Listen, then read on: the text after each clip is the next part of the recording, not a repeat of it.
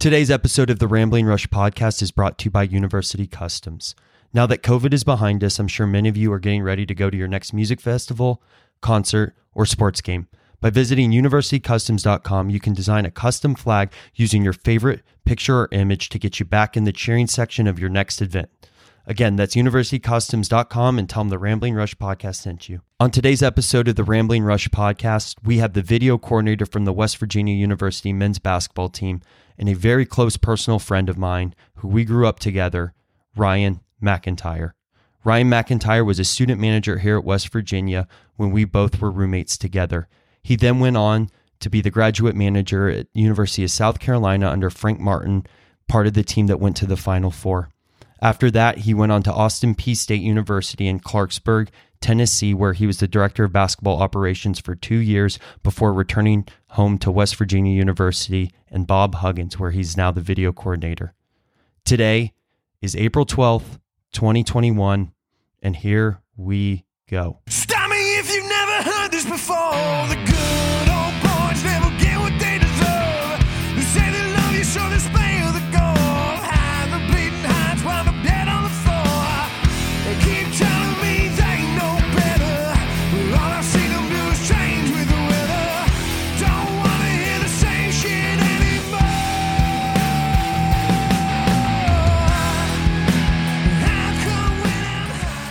Ryan, welcome to the show. Glad to have you here. Thanks for having me, Rush. Of course. Uh, I know we go back a long ways, and I'm excited to, you know, talk about where you've been, where things are going. I know we just had a crazy season with college basketball and COVID and everything going on there.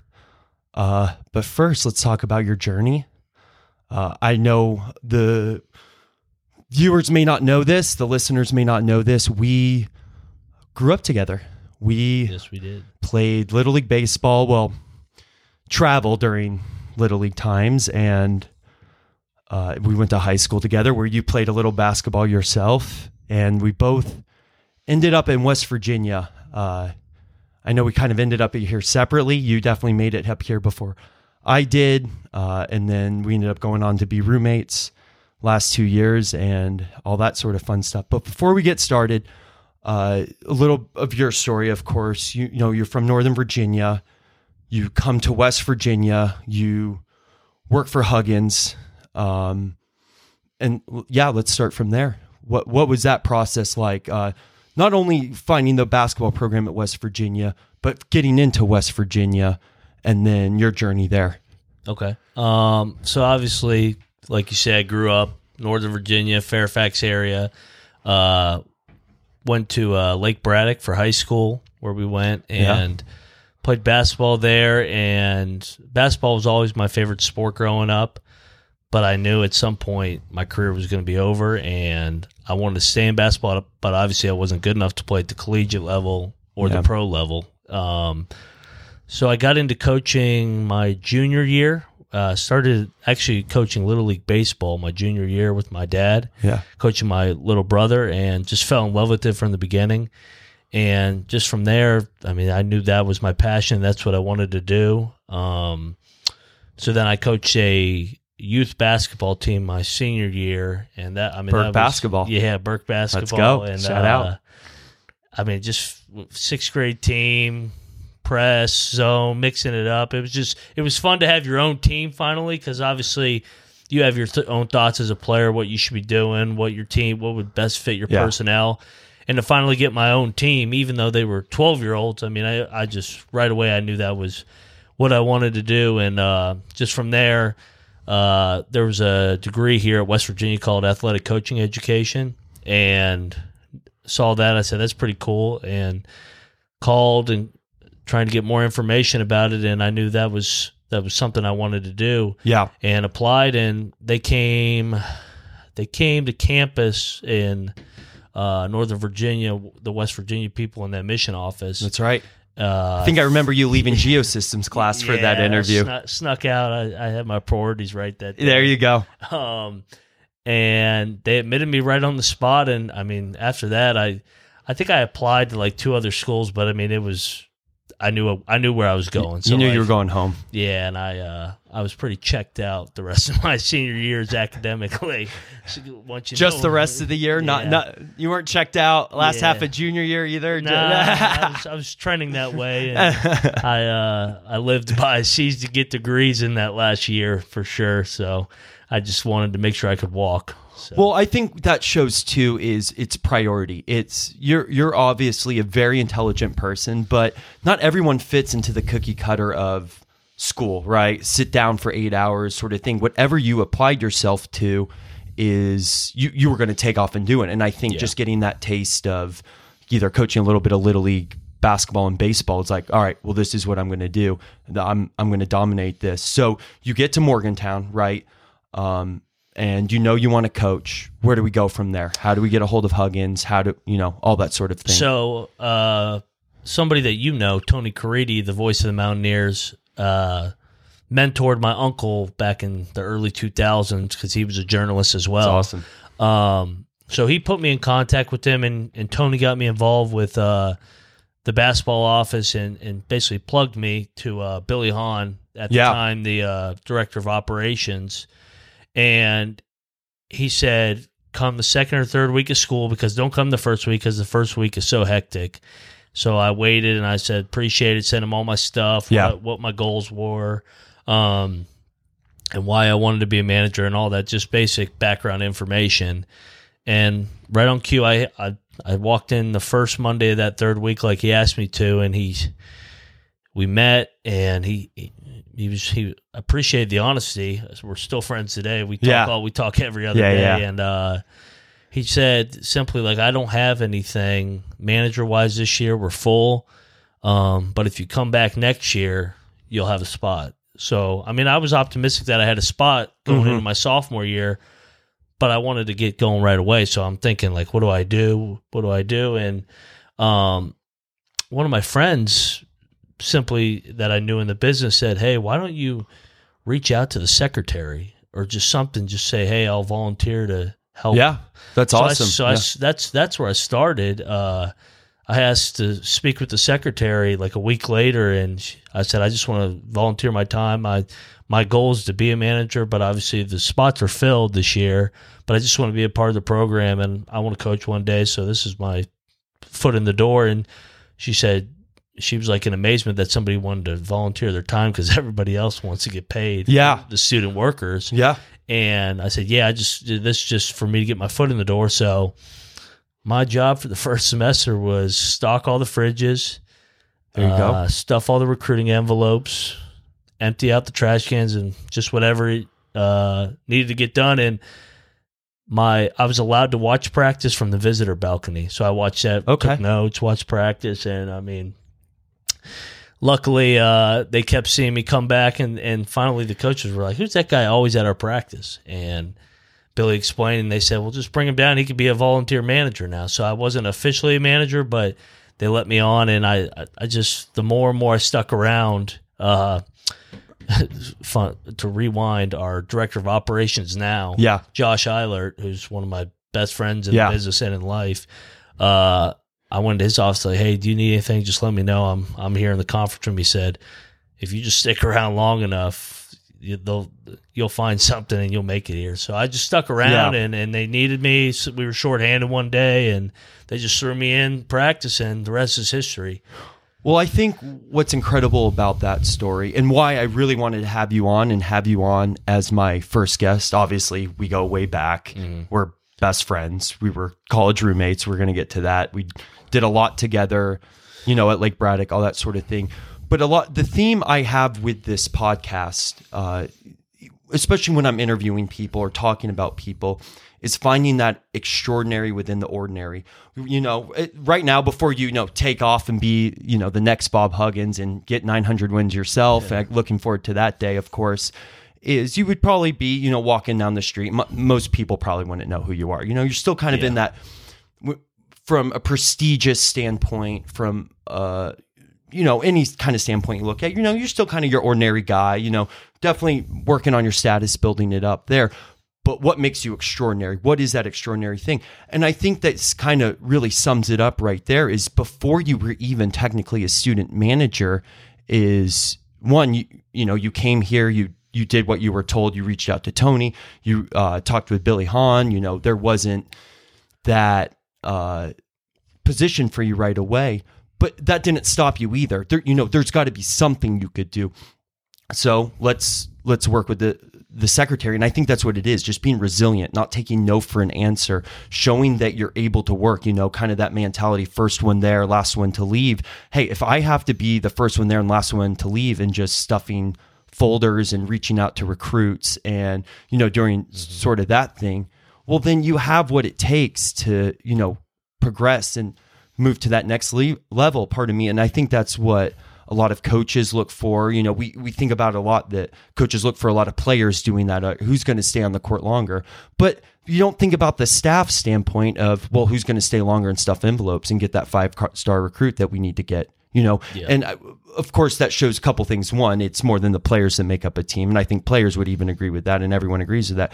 But but two to be a division one program in a power five conference in the best conference in the nation you have to be firing on all cylinders Yes. even if you're the second even if you're the assistant secretary of the team You need everybody pulling the rope the same Absolutely. because it's Uh, already hard enough to win, and if you have somebody pulling the rope the wrong way, I mean, it's like I said, it's already hard enough to win at this. level. Absolutely. And I think what that shows is too is it shows that you're a very team first guy. Hey, I'm willing to go in and do what it takes. But it's also saying is, hey, I want to make a career. I want to make a job out of this. I know that to go up this this ladder in college basketball, you know, you're going to have to go to other places. You're going to have to go, which we're about to get into. You know, University of South Carolina, Austin Peay. You know, maybe make it back to West Virginia. You know, but you know, down the road is you might have to go to other places too, and that and that's great. But you got to start somewhere. Correct. You have to start somewhere.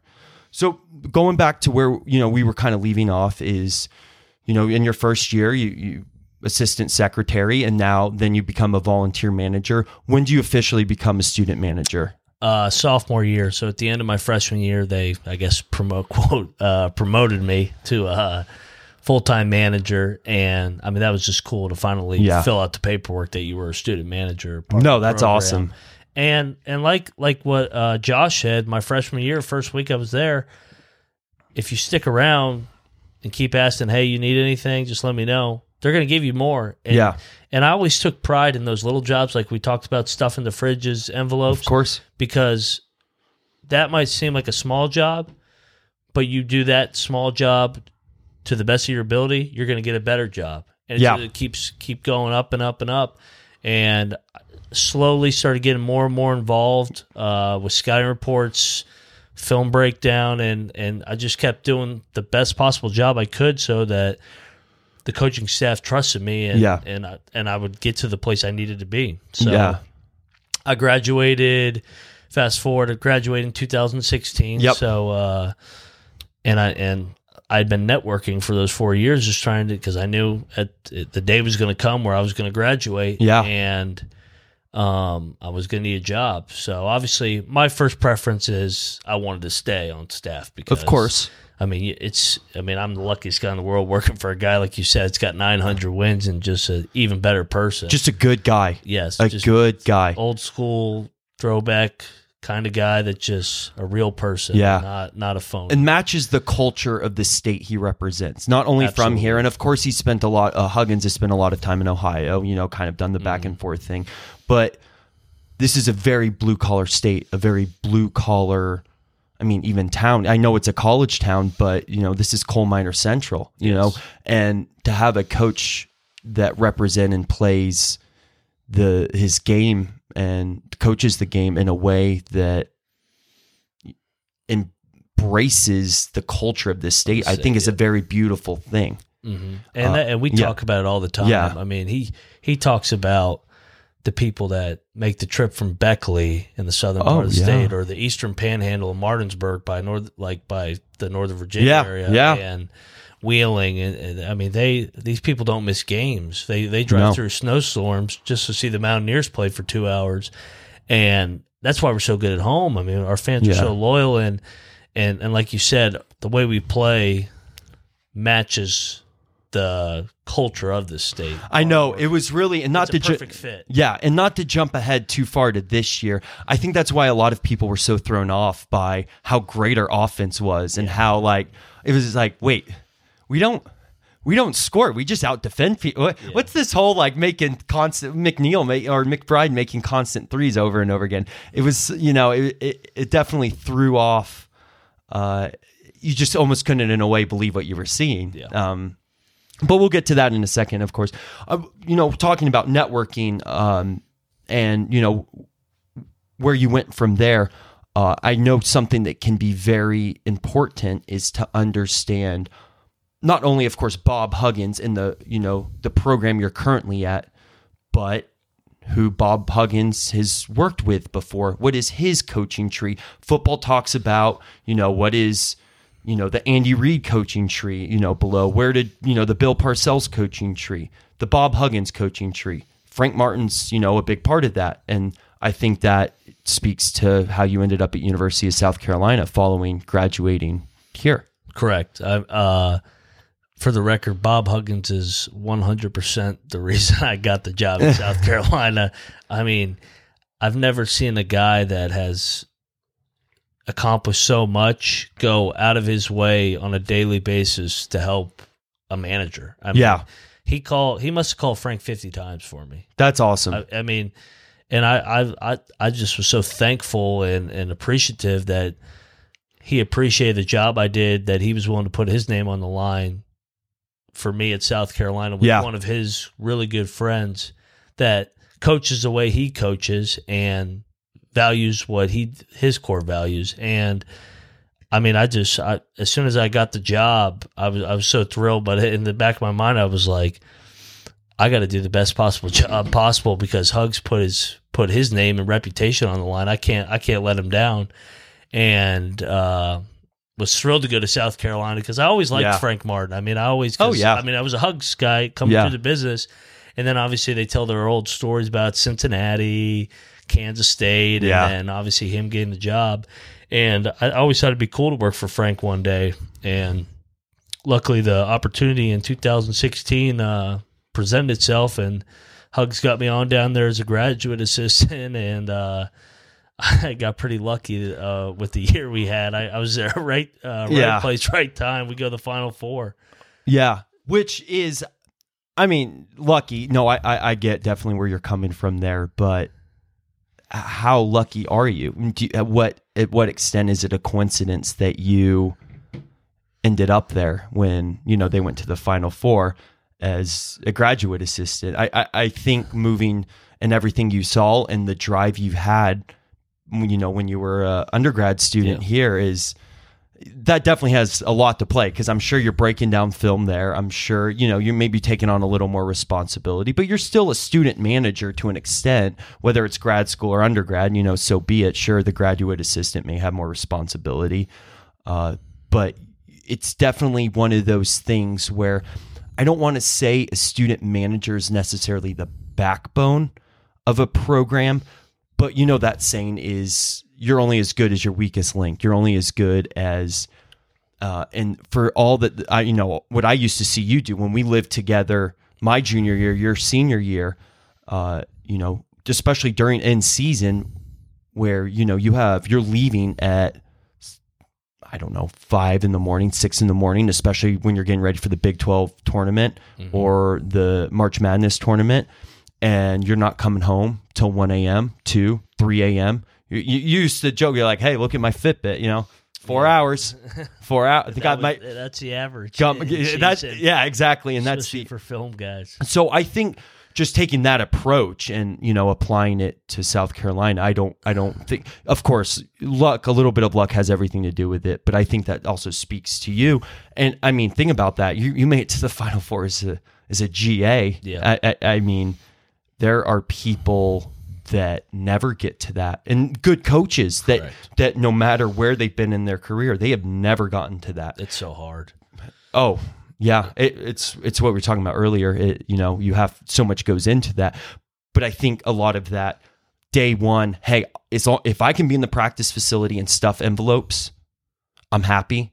And, you know, I think that's part of the process. Just taking that mentality, eh, I think that's why a team like South Carolina gets to the Final Four when they do, because they'll probably never get to the Final Four again uh, unless something like that happens. But it's not, it's not, it's, it's South Carolina. It's, it's, and all, and I love South Carolina. You know it. You know, my family's restaurant's down there, Rush's restaurant. It's where my mom's side of the family resides. It's nothing against South Carolina. I love South Carolina and I want them to do well as long as they're not playing West Virginia. But I mean, when are they going to the Final They're Four a football again? school. Exactly. And, they're- SEC. and they're pretty damn good at baseball too. They are good. Oh yeah, that's right. They went on that what two three year run of Yeah. just they almost three peated. They lost, didn't they? Yeah, they lost Arizona. They Yeah. they, they beat UCLA in Florida. That's right. And then uh, the manager retired. Yeah, He, uh, yeah. He took over as athletic director. Yeah, So he went from manager That's to right. athletic director. but yeah, and two with the Southern School, and that's fine too. Is, is um, you know, them not being basketball is the main focus. Actually, more power, and I think it shows talks to you more in what you did with that team that they're a baseball and a football school, not basketball, and getting to the Final Four. But it, they're kind of one of those teams like George Mason, like VCU, like Loyola Chicago. I mean, it's just it was great when it happened, but I'm just not.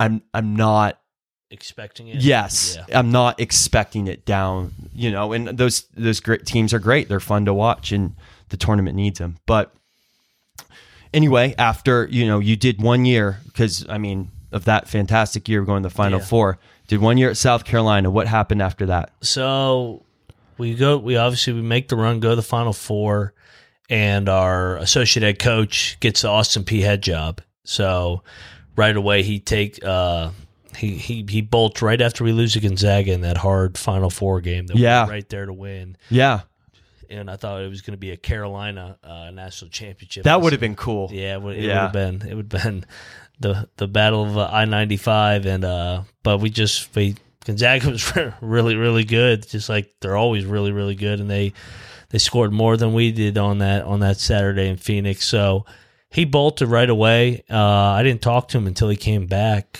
uh, like two weeks later to pack up his office, and I was just walking by. I was in the office and saw his light on. It was it was like seven a.m. I don't know why. I don't know why he was. He. I think actually he was going in there on purpose because he didn't think anybody would be in. Yeah. there. and I, I happened to be in there. Of course, you are. Uh, and I just stopped in and I was like, "Hey, you need any help? But congrats and Yeah. just ha- ha- happy for you and your family."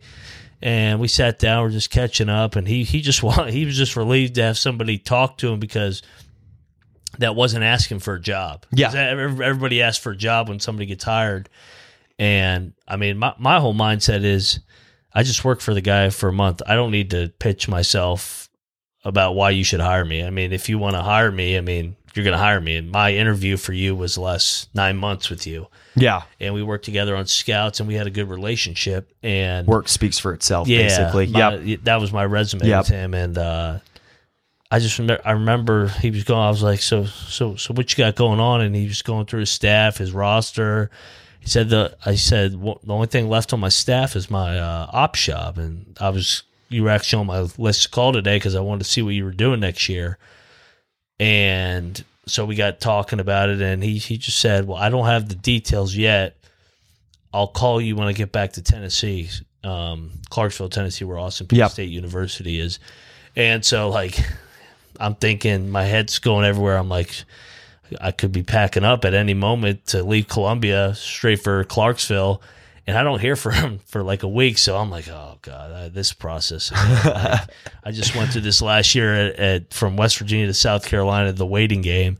And finally, he calls and he gives me the details and when he needs me there. And he was great. And, uh, packed up and made made uh, packed the U-Haul up, and I was headed to go. Tennessee nine months after getting to Columbia from Morgantown, and uh, so I go to Austin Peay as the director of operations, which was new for me. It was more responsibility, uh, and especially at a lower level, you appreciate all that you have at a higher level with West Virginia and South Carolina. So, like being a director of ops at that level, you're doing video as well and some coaching. I mean, you're a Little two for one gotta- action. You got to wear Yeah. all the hats because your your manpower is so low compared to the high majors, and so that was a great experience for me. Going, That's awesome. Going to that level for two years, and and we we got it going there for a little bit. I mean, we won. Ohio Valley, right? Yeah, Ohio Valley, and we were we were in the league at the time when it was rolling because they Murray State had Ja Morant That's right. and Belmont had Dylan Windler. yes. And uh, I mean, two NBA guys. I mean, Ja Morant was second pick, and we finished third both years. I was there, just behind those two teams. Both made the NCAA tournament. It was the first time that the OVC ever had two bids. yeah, because that's a conference. It's just it's an automatic of. bid. it's an automatic yeah. bid conference. It'll never happen again. Yeah. and we were right there. We just couldn't get over the Murray and Belmont hump, and uh, great experience. And then um, that off season, the video coordinator at West Virginia was a walk on when I was a manager. So obviously we're friends and we Yeah. were in touch, and and the West Virginia staff hadn't changed, so it was all my my guys were still there, and we we were just talking, and he says, hey. If I get this head job at West Virginia Tech, Hugs is going to hire you. And I was like thrown off. I was like, A, congratu- congratulations. and I'm pulling for you as a friend that you're going to get the job. Absolutely. And B, I'm ecstatic that I would potentially be coming back to West Virginia and coming home. Because, I mean, when you leave, they, they always say you can come back, but you, I mean, you don't, you don't know if it'll actually happen. It- Of course. the right?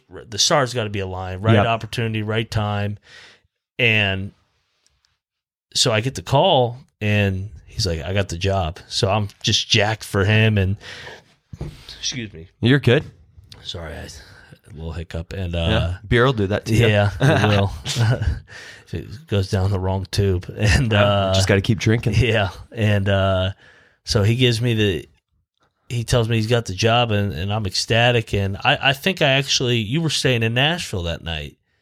That's right. Yeah. when I- you got the call, and- I was and- in. and I was driving to a wedding in Richmond. Yeah. and I stopped and stayed with you the the the night that I got That's the call. right. And I said, "Hey, man, you're never gonna believe this this shit. Like, I think uh, I think I'm going back to West Virginia. I mean, it's not official, so don't tweet anything out or say. Oh, yeah, yeah, but, yeah. like, I think I'm going back to West Virginia.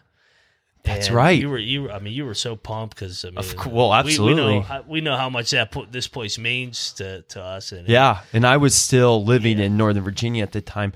That's what's been really, I think, interesting about our relationship, Ryan, and how, you know, right now we're in di- completely different career, in terms of our day jobs, completely different careers. As, as you know, I'm trying to make a push with the podcasting thing and blogging and, you know, start making a, you know, somewhat presence known in, in the athletic world. So definitely getting there but between us being you know i transferring to west virginia and you know we're roommates and you ending up at you know south carolina where my family's from you end up uh, then you end up in austin peay and the time you're at austin peay i've never really gone to nashville before. And the time you're at austin peay i'm in nashville visiting and you're like yeah i'm going back to morgantown. And then of course here we are today and then a pandemic happened and then now i'm in morgantown because work let Yeah. me go it, it's just funny how our paths always came back together and it's you know it's been enjoyable really watching you you know grow and mature and i'm sure you feel the you know same way towards me and i think that's what makes a you know a great friendship. So definitely looking forward to what's coming down the po- uh pardon me the pi- pipeline but uh with that being said is you've had an interesting start to your video coordinating career yeah, at West Virginia. Speaking of a pandemic, yeah. so you just finished your second year, and obviously this past year was really weird. But what was really interesting was the year before is we were looking good. We were looking good this past year, and we'll get to this past year because there's different atten- But we were looking good at the end of the season yeah. something that we struggled with a little bit this past season. But I was at that Baylor game. The the Baylor game. The mm-hmm. Baylor's number 4 coming to Morgantown. We're about to go in the Big 12 tournament. We're already starting to roll and March 7th the last full home game in Morgantown. I don't know the last time either West Virginia has won the last game of the season, but it wasn't a Yeah, national the- championship. Yeah, the NIT. Yeah, exactly. Winning the NIT. So, so it's, they're just two very interesting years. They almost, in a way, go together, but they're so separate. So, talk to me a little bit about that. You know, you come in right away. You're video coordinator. How does that go? What does it look like? Obviously, you don't have to worry about COVID yet, and that's you know that's not even a thing to even think about or worried yet. You're coming into your first not your first job because you were already a director of basketball operations at Austin Peay but your first I would say power 5 job because you know student manager you're already you're kind of in school there. You know you could be for this type of life you could not be you know it's a role. But this is your power 5 you're in Morgantown West Virginia where you belong you're home working for the greatest coach of all time all that.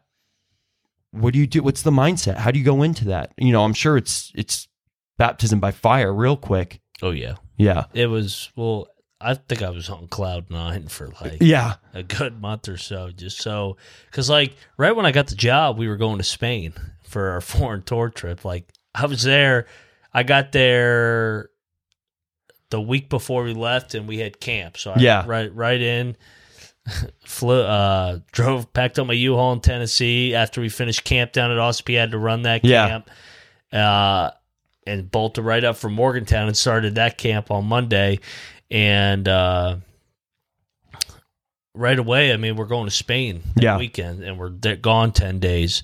And so it was, it was, it was such a, it, and just being back at this level, like I touched on at Austin Peay, like it made you being gone for three years. It made you appreciate how special places really is, Yeah. and the people that make this Yeah, place. I'm sure. that much more special.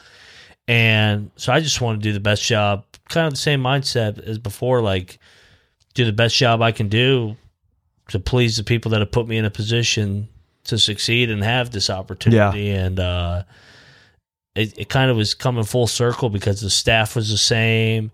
Uh, and I'd started with the film at West Virginia. So Yeah. was, it, as a manager, just doing little projects, and now I was in charge of it and and we had a good year. I mean, we we hit a we hit a wall in February. We we we came out we came out of the gates hot.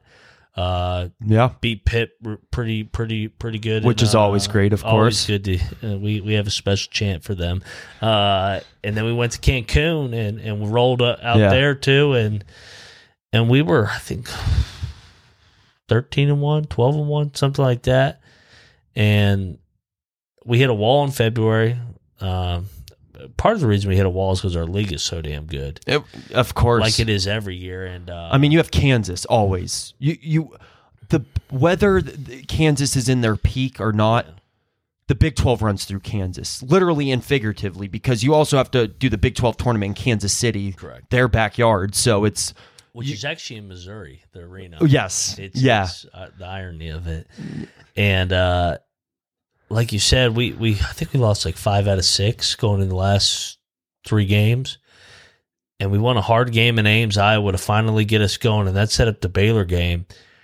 And everybody knows what happened that Baylor game on that final Saturday, where that place was it was as, rocking. as loud as I've ever heard the calls. To it, it was. and uh, it, it started with Chase's proposal at the beginning. That's was, right. uh, It was senior at the night. Time fiance uh, Lindsey Baker. So that was that got the that set the tone, and it was a one o'clock game. I'll never forget it. And when Deuce dunked the ball to to put it away, blow it open to go up twelve with three to go. I mean, I was like.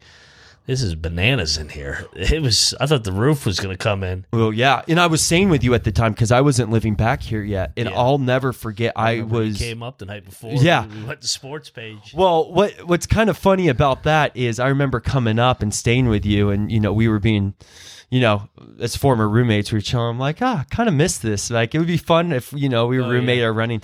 Spoke too soon there, uh, because not the way we wanted wanted to be roommates again. Um, and all, for those who don't know, uh, after you know they canceled the season and stuff, and during the pandemic, um, West Virginia was a lot more open than Virginia. I knew Ryan didn't have a lot going on, and I didn't have a lot going on, and so I came up Yep. to West Virginia and just like I moved in with Ryan for six weeks, decided to move here, and then moved back up in the fall.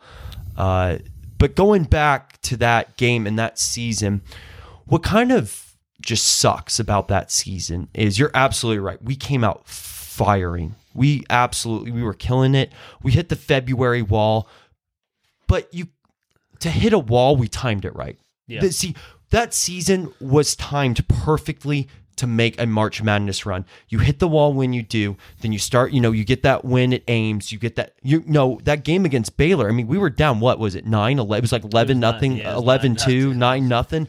We were down 9 to start the game and we're like, "Uh-oh." Well, some and then we go on a run and then we we crush Baylor. And I remember sitting next to you my going my whole point is why I brought it up us living together was you were breaking down that film. Yeah. And I'll never forget you saved a segment of the film just for pure recruiting and it was that of the announcer saying this is the loudest place we've been all season. yeah, And it was, and it was nuts. I I couldn't think. I couldn't hear myself think. And that that's not an exaggeration. It was it was loud. It was and you know that whole all that old concrete and stuff the way the Coliseum ma- Oh, is yeah. made. It's all going off of each other and you know doing its thing. There's more beers by the way in the cooler right there if you need Appreciate to it. unzip and do it.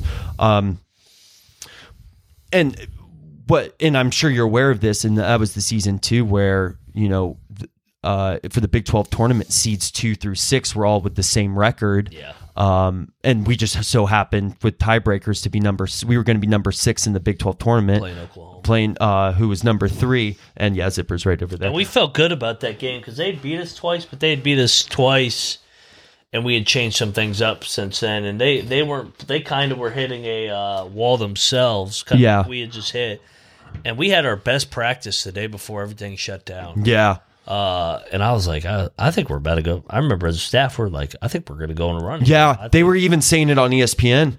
I mean, I thought we were a sleeper to win the Big Twelve, and yet, and I think we were going to be about a five or six, seven seed in, in the big dance. And I, I thought with the right matchup, I thought we could have made a run at the Final Four. To Yeah. be honest, kind of like our South Carolina year when we were a seven seed. Yeah, yeah, and what's difficult, I think, with that is um, when you see that you West Virginia was sixth in the Big Twelve tournament, and you look at our record and stuff. Maybe on paper it was like, yeah, it was probably just another standard season, but the way it was set up, it was perfect. It was the setup we needed this year, right? And I think that's kind of where we we fell flat. You know, we're going in to the last week of the season at number six. We're making up some COVID games. One of the COVID games against Baylor, defending champs. Congrats, ba- I mean, you know, congrats Baylor. Big for good for the Big Twelve. Makes West Virginia look better. So you know, fine with them. damn good. Yeah, they were really good. But we but we were just as good. Yeah. I was at that game.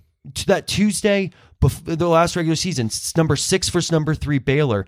And Probably was a game of the year till the UCLA Gonzaga game. might as well it have was been the best game of the regular season. Absolutely. And it seemed like in that very moment that and and this isn't to attack, you know, McBride. McBride is an incredible player who will be playing in the NBA one day and has done amazing things to win game to to you know put the team on his back and win games. So I'm aware of that when I'm saying this. But I feel the exact moment the season just kind of turned around is when he misses that free throw at the end of the game. They go down and score, you know, make score the two, go to overtime. We lose by five in overtime. And again, that's not a criticism of Deuce McBride, but when you're the leader of a team, when you're, you know, everything depends on. I don't want to say everything depends on him because we had a well-rounded, we had a good team this year, but he's the guy. He's the guy. And I think when the guy doesn't hit the free throw, it you know, we can have it, it, it can almost lead to I don't want to say a collapse, that's not a good term, but you know, the team that sticks with the team, right? Mm. Because then the next game TCU, that was a sloppy win, right? Yeah. I mean, we Yeah, we weren't very good that night. yeah, sloppy win, you know. I the- think the Baylor game took a lot out of us. yeah. Yeah. And I think when Cunningham uh, and likely their two best players were listed as out, I think we let we let down our guard. I think we just thought that we were going to go in there and win and wrap up the two seed. Yeah. But it it, it kind of was a summary of our season Yeah. where we were we were we were a good team, Yeah. but we just couldn't get that tough stop, tough rebound to put it away and take the next step, like the Gonzaga loss and Indy, the Baylor home loss, uh, the Oklahoma home loss, the Texas home loss, even the Florida home loss, and all these games that we lost it in a tight fashion Yeah. where we're just one or two bounces away or tough rebound miss or a missed block out. And we just we weren't as tough this year as we were the uh, previous year. On the other end we were way more explosive offensively. Yeah. kind of it was a give or take but we just we couldn't get over the hump to be one of those elite Baylor Gonzaga teams. We were in the tier we were in the next tier. We were just a really good team. We're just really good to and yes, and and there's nothing to frown about frown about, pardon me, when you're number six the last week of the regular season. Clearly you've ha- you have a good team. especially when we had to shift our roster in the middle of the year Oh yeah. uh, the departure of one of our guys, and then uh, Cottrell uh, yeah, Isaiah. going down with the Achilles the same day. So I Yeah. mean, we had to re- we had to reinvent the wheel a little bit and go small Yeah. and spread it out, and we. We, we, we just were a couple plays away from, from being in that final four, Yeah. or in a better position to make a run in the to the final four. Yeah. Yeah, and those those seasons happen. Now, Yep. looking ahead to next season, mm-hmm. do you think a I, I know Matthews is leaving. I know McCabe's leaving. That's already, you know, been out there and mm-hmm. stuff. I'm sure you guys are looking at the transfer portal and figuring that out. There's a lot of names in there. Yeah, there is, especially off a COVID year and all that stuff. So I'm sure you guys are, you know, putting the pieces that you need to in. You have really amazing kind of the heart of the team coming back from a skill wise and leadership level. Um, how very much I kind of see it as obviously it's not this extreme, but Virginia lost to a 16 seed team. That's never happened. It will never happen again. They go on to win the national championship the following year, Yeah. right? Can we do something like that? Can we learn from losing to Syracuse in that round of 32? Hey, you know, if you're not going to make your layups when uh, on a team doing zone, you're not going to win type of thing. But how do we apply that? You have those game rules, but how do you apply that to next season? How do you how do you kind of hey, we're hungry still. How, how do you keep that instead of just you know we're we were a good team. We'll we'll be fine. We'll kind we can kind of rest on our laurels. We were number six. You know we'll just make sure we don't do that again. Or how do we be like we're better than that? Fuck that. We need you know, we need to come out firing. I'm already ready for the next season to start. How do you condition your team to to be hungry? I think I think the main thing we need to add is more depth in the front court, Okay. and a lot of it had to do with the guy leaving and Yeah. uh, Isaiah blowing Yeah. his Achilles, and it just it, we couldn't at times we couldn't get Derek out of there when he needed a blow. Yeah. So he was gas, and Yeah. we we would give up layups defensively because he was tired, and we couldn't get him out to put in another guy. And Gabe as well did a hell of a job for us. yeah. So the main thing I think is adding shot blockers in depth in our front court, and I think that'll help our toughness Yeah. standpoint and our defense overall because it's a lot easier guarding the ball uh, thirty feet out when you know you have a guy behind you like a Konate. Yeah. I mean we'll never have another Konate, but when you have a guy behind you that could swat it into the third row, Yeah. so I Oh, mean, yeah. it makes it easier. You could take some more chances. Just that back to the basket Yeah. center. Yeah. and I think we'll get back to press Virginia. Yeah, that'd be great. Honestly, I think our personnel fits it. Got really good guards. Hopefully, everybody comes back. Uh, if that's the right choice for them, obviously. I mean, they have. It's their right to explore the NBA and get Yeah. feedback with the way Of the course. system is set up now. And honestly, it makes if if if you're a good player, it makes sense to enter the draft and with, remain your eligibility. It's it's good information and good intel coming from the NBA of what they think about you Yeah. and and gives you an accurate uh um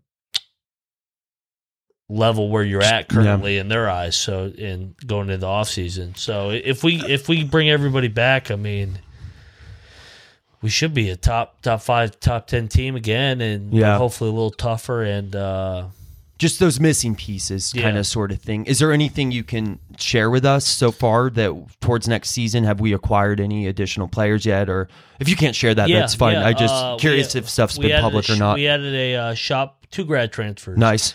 Uh, shot blocker from FIU, Yeah. Uh, Dimon Carrigan. Nice. He led. He was second in the Conference USA in uh, blocks at sixty one. So he's a shot blocker There we from go. from uh, from Boston. There you go. Uh, and then the other kid we just signed over the weekend, uh, Malik Curry, lefty guard from uh, Old Dominion. So Nice. Another grad transfer, average sixteen and four and four. So he- another another guard. I mean, well, I mean, we could potentially have McBride, the three, the three uh, headed horse again with McBride, McNeil. Sherman, and then you add Curry, and then hopefully Kedrian Johnson makes the next step and has some explosion there from an offensive standpoint, and we'll rotate him out with our press with Press Virginia. Yeah. I mean, I think everybody loves watching that style and brand of basketball. It's Oh, it's yeah. the best. It's Well- it's it's there's that time that was another thing when I was manager. I was a manager for the four years of Press Virginia, so like. I was living in a time where it was you'll never see anything like that again. No. we'll, we'll be Press Virginia again, but you'll never have the best on ball defender in Jevon Carter and the best shot blocker in America and Sags Konate in the back. Yeah. And then you got other guys that are pretty damn good as well. Oh, of it course. Just the was sandwich stu- of it. It was stupid. It, it was good. It was fun. It was fun being here for that and, and seeing that happen. Um, something I'm curious about, kind of switching gears here, and I think you've given us a lot to look forward next season and good recaps. You know, from the following seasons, I think there's a lot of X's and O's people don't see, kind of your standard fans. I, I feel like I know sports pretty well, but you know, there's insights you give me where it's like, oh, I haven't even thought about mm-hmm. toward kind of thing. So it definitely sounds like, from what everything you're telling me, Hugs is all in on next year with the grad transfers and understanding that the the Yeah. teammates he already has is, you know, limited time. So looking looking forward to that. It's uh it's funny how recruiting has changed, Yeah, especially with the pandemic. I Yeah. mean everything is virtual still. Yeah. Until I think July the coaches will finally be able to go out on the road. But uh like everything is is is, is through the portal now. I mean, there's over there's like fifteen hundred names in the portal. You do the math. I mean, each program's averaging about four transfers in the portal. yeah, So I mean, that's that's just the day and age we live in now. And I mean, it's more you worry. It's kind of like the pros now. You worry about your team next year instead of what your team looks like in three years. You Yeah. worry about three years in three years. Well, and I'm sure th- with the NCAA's rulings and Supreme Court and whatever courts are ruling on this whole college players are about to get paid thing, I'm I know there's a lot working out. I'm sure besides the pandemic, that's only going to keep changing. What I'm sure once you think you've had it figured out with the transfer portal, you're going to find out you don't have it figured out, like all things. Yeah, we'll we'll see if they uh, pull back a little bit because it's kind of the wild wild west right now. Yeah. It's- No, it is. there's no rules or anything, and we'll see. It's just nuts too because it seems like the teams, and I, I, I could be wrong on this. This is a purely observation uh, statement. It seems like the teams that have gotten in trouble with the NCAA for whatever reason, if you self-report, you're going to be in trouble. If you just the NCAA comes out and be like, "Hey, I know you were paying guys," and you're like, "No." I'm fighting you on this. It seems like those teams aren't the ones that get in trouble. Like, Yeah. you know, every- fight back. yeah, like like don't. It, it just sounds like, and, and I know, especially with Huggins, with your you, you- even Huggins has said you're not going to find any of that here, and and I believe him. I think Huggins is a very honest, not a guy that would ever even think about or even try to toe that line. Yeah, but no, for, we don't do that. Yeah, we don't do that crap. no, and I think it shows. I think it makes what we do on the court even more valuable compared mm. to when we were, especially when we're playing other programs. Not to, not naming any or anything, people can fill in the blank for themselves. Um, when we actually play them on the court and we compete with them, and It's always fun beating those teams. yes, I'm sure it is. You know who they are. Well, it's it's like the 1980 hockey. It's it's literally the Soviet Union versus the USA in some scenario. Yeah. Yeah, no, it's always even better beating those those individuals because you know what their business and what they stand for. But that's a whole that's a whole other topic. Yeah, oh yeah. Um, but something I'm curious about, and you know, switching topics a little bit, I think we have a lot to look for. We understand more the past couple seasons and where you've been kind of from, and you know, I, I mean, I think the fact that you have a Final Four already is something that's just extraordinary. Obviously, now you want to do it in other capacities, and you want to do it uh, like in West Virginia where it means the most.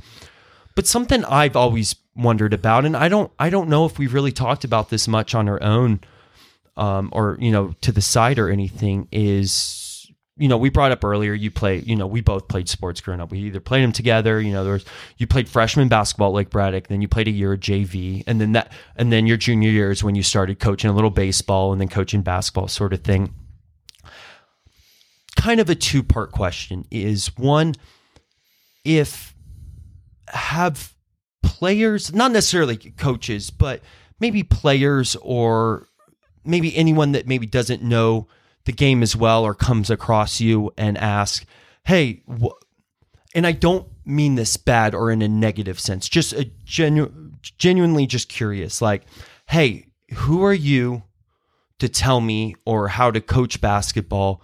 When you've only, I mean, you only played JV for a year. I mean, you didn't even play varsity, right? You didn't, you didn't play, you know, at, at an elite level, Division One why can you tell me the exits and X, X's and O's sort of thing? Or have you even had that experience before where someone's giving you a hard time based on your lack of playing career, so to speak?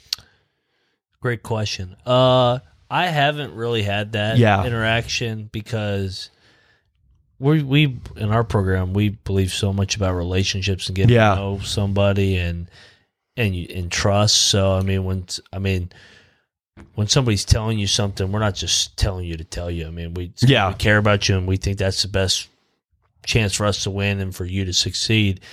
And for those out there that think that it's just about how good a player you are, it it, it goes both ways. I mean, just look, Scott Drew. He he, he didn't play best at JV, Yeah. but Mark Few didn't either. The Yeah. two coaches in the national championship. But you could also be a hell of a player and a hell of a coach. Just look at uh, Juwan Howard at Michigan. Yeah. and honestly, Hugs was a hell of a player. So Yeah, it he kinda, was. It. I think the those that didn't play at a high level, they uh they got to ex- like for somebody that was a manager and got up the ranks that way they got to experience more what it takes to build a program because you're Yeah. in the office every day rather than down in the locker room Yeah. Yeah. but then those that played are in a locker room every day and understand that dynamic more than building a program. So it, it, it, it you can it's it goes back to the old saying multiple ways to skin a cat. Yeah. and uh, it, there's no perfect way of doing anything. There's so many different ways. I mean, look at football. I mean. Andy Reid. I mean, he he, he didn't play much. I think and Belichick was like a third yeah. string tight end or of all time. and- you know division three well i think that's part of it too is i think that's a very ignorant obviously view and i think that's more of a view that people may have like you know the you know you have keyboard warriors but i feel like you have with sports also those couch warriors those people that sit on the couch and being like oh why didn't you run his own while you know this was going on as they're you know 100 pounds overweight just eating Yeah. chips and drinking beer it's like well who are you to say anything Yeah. uh, you know that sort of thing and i think Everybody's a good coach from the couch. Eh, oh exactly and i uh, i'm i'm guilty of it too i mean i'll be the first one you know i Me get too with my Redskins. There you your go. Patriots. yeah no kidding um so i think that's a good you know a, a good insight and so what i think and i think part of it is as well that an amazing play I, I- mean there definitely are i mean you brought up examples those amazing players who do make uh amazing coaches right Mm-hmm. but the amazing players, some of them don't work out to be coaches. Correct. Right. And I think that's more because they, it's not that they don't know the game. They clearly know the game. But how, if you're an amazing basketball player and everything has just always come naturally to you, like you just know the game, how can you really teach the game?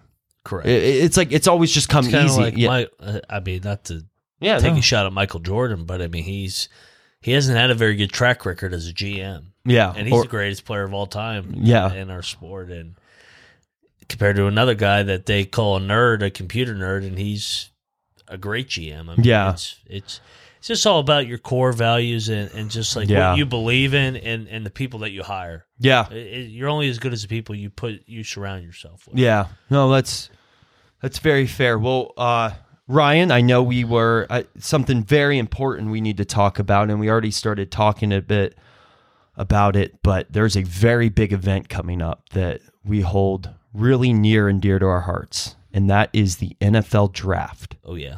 The NFL Draft. It's it gives you a little taste before the summer of like, okay, just got to get through the summer, and then we got Yep. football season. All right, what what what's Washington doing? What first pick?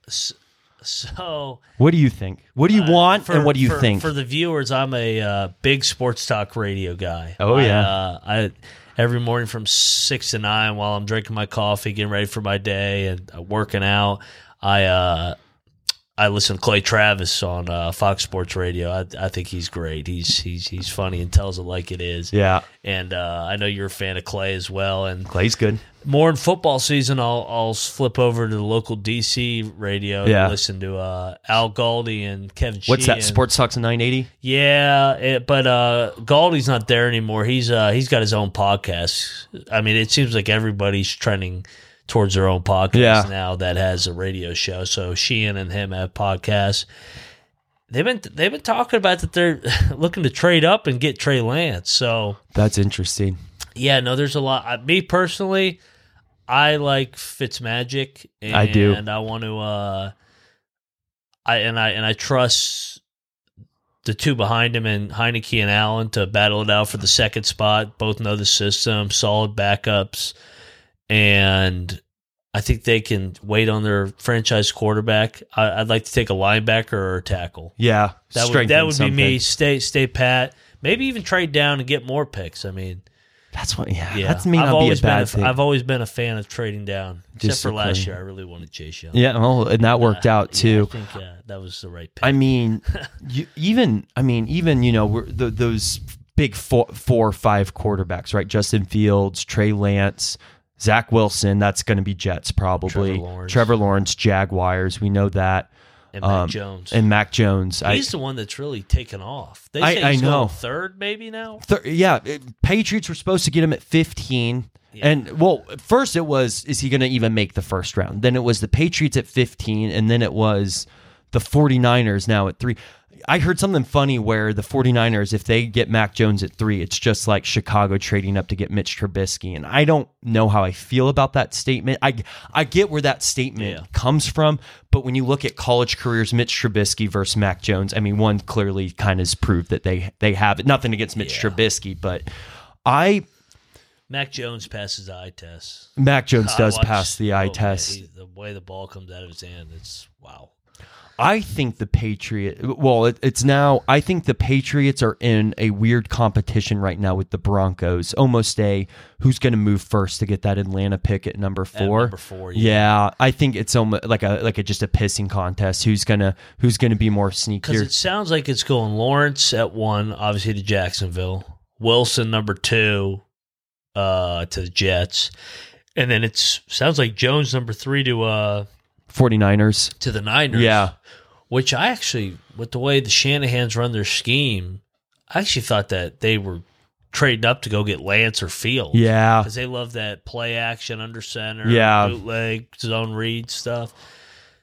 But I guess I, I guess Mac Jones is their guy. So Yeah, and which may mean that they're definitely keeping Garoppolo for another year. It may be similar. I heard this, and I, I agree with that's it who to an you ex- want. Oh, I already have my Garoppolo jersey from when he was a starter for four. Well, he was supposed to be a starter for four games when Brady was out, but I think he got injured in the second game, and that's when we were graced by Jacoby I think he's destined to end up in New England. That's where Yeah, I mean it's just a matter of time. It might be next year. he gets a negative rap, and, and, and I don't get it because uh, they were just in the Super Bowl like He- less he- than two years ago. He and, was a he got hurt. Well, yeah, no, that's the thing. That's his problem. That's Yeah. really what the, his criticism stems from is from him being hurt. It's not him. Uh, and I mean, think about it in the Super Bowl. I mean, he's a you know that that football drops a foot Yeah. shorter, the touchdown pass away from them winning the Super Bowl and that being it. And Yeah. sort of thing. So uh, my guess is if they get Mac Jones at three, they'll keep Garoppolo a year, pull an Alex Smith, Patrick Mahomes situation where give Mac Jones a year to learn under Garoppolo, and then Yeah. he'll they'll get rid of him, sort of thing. I I would be.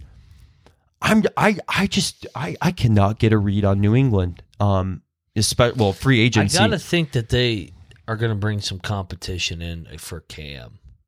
or at least Because someone you can learn behind. Like if you get a Fields or a Lance, I mean, similar style of play. Sit on Cam. And Yeah. Not, not to sh- not to throw a jab at Cam, but it's just Cam just doesn't look like Cam anymore. No, and I don't think that's his fault shoulder- either. Yeah, I mean that from the outside looking at it, it looks like those shoulder injuries are really bothering him with the way he throws right now. It's his throwing mechanics, and I say this with peace and love because I want Cam Newton to do well. I want the Patriots to win. They look atrocious. There, it's absolutely he's aiming the ball.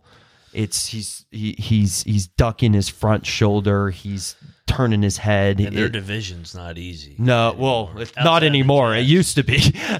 Poor Jets can't catch a break. Yeah, I well, I think what would be the dream with Cam Newton, which would be to have him be our Taysom Hill. I don't think he'd be for that, but he would be great at it. He would be great at that. if you got Cam Newton to be our Taysom Hill, Yeah. then you're you're set. But I, I think someone like a Trey Lance or or Justin Fields could could learn under Cam Newton for a year and then take over. I think I really think Belichick's seen how a couple things play out right now because they're also talking about I can't remember his name right now the Texas A&M quarterback getting him later. Don't forget about Kyle Trask. I mean that guy was Yeah. up for a Heisman, Yeah. and he may get be a great second, Second third round, round steal, potentially. Yeah, so you know it could be waiting on him. I if at 15 at New England has at 15, I either want him trading up or trading back. I don't like being the middle.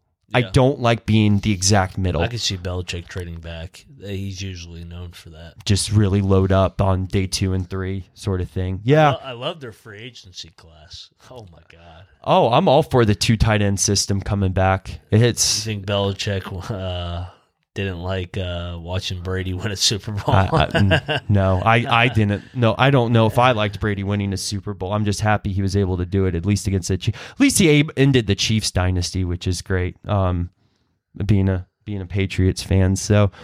Well, and I also like to say to that is everyone's like, oh, every other franchise has six six Super Bowls and Brady has seven. Well, yeah, well, Belichick has eight, so yeah, correct. two, Two with Parcells. yeah, two with Parcells. LT, man, he coached the greatest offensive player and the greatest defensive player of all time. That's He's the genius. that's a career. There you go. You need to get.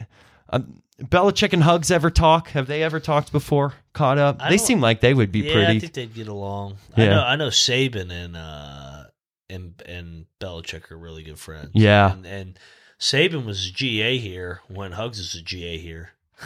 yeah, because Fairmont. Because that's the thing is a lot of people don't know is Nick Saban went to. He's from Fairmont, yeah, he's just right- down the right- street, right- from right down the road.